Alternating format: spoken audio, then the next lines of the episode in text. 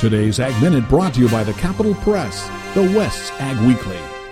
China took over the U.S. as world's biggest ice cream market in 2014 for the first time, the London based market intelligence agency Mintel says. From 2008 to 2014, the total market value for ice cream sales in China soared by 90% to $11.4 billion. The U.S. ice cream market is $11.2 billion. Though China is now the overall powerhouse of global ice cream consumption, Americans eat the most ice cream per person. U.S. consumers eat 4.9 gallons of ice cream per person each year, compared with slightly more than 1 gallon for each Chinese consumer. China's ice cream sales are set to increase even more this year, reaching 1.7 billion gallons compared to only 1.5 billion gallons in the U.S. For the Capital Press segment, I am Raul Pena. For more agriculture news and information, turn to the West's Ag Weekly, the Capital Press, and capitalpress.com.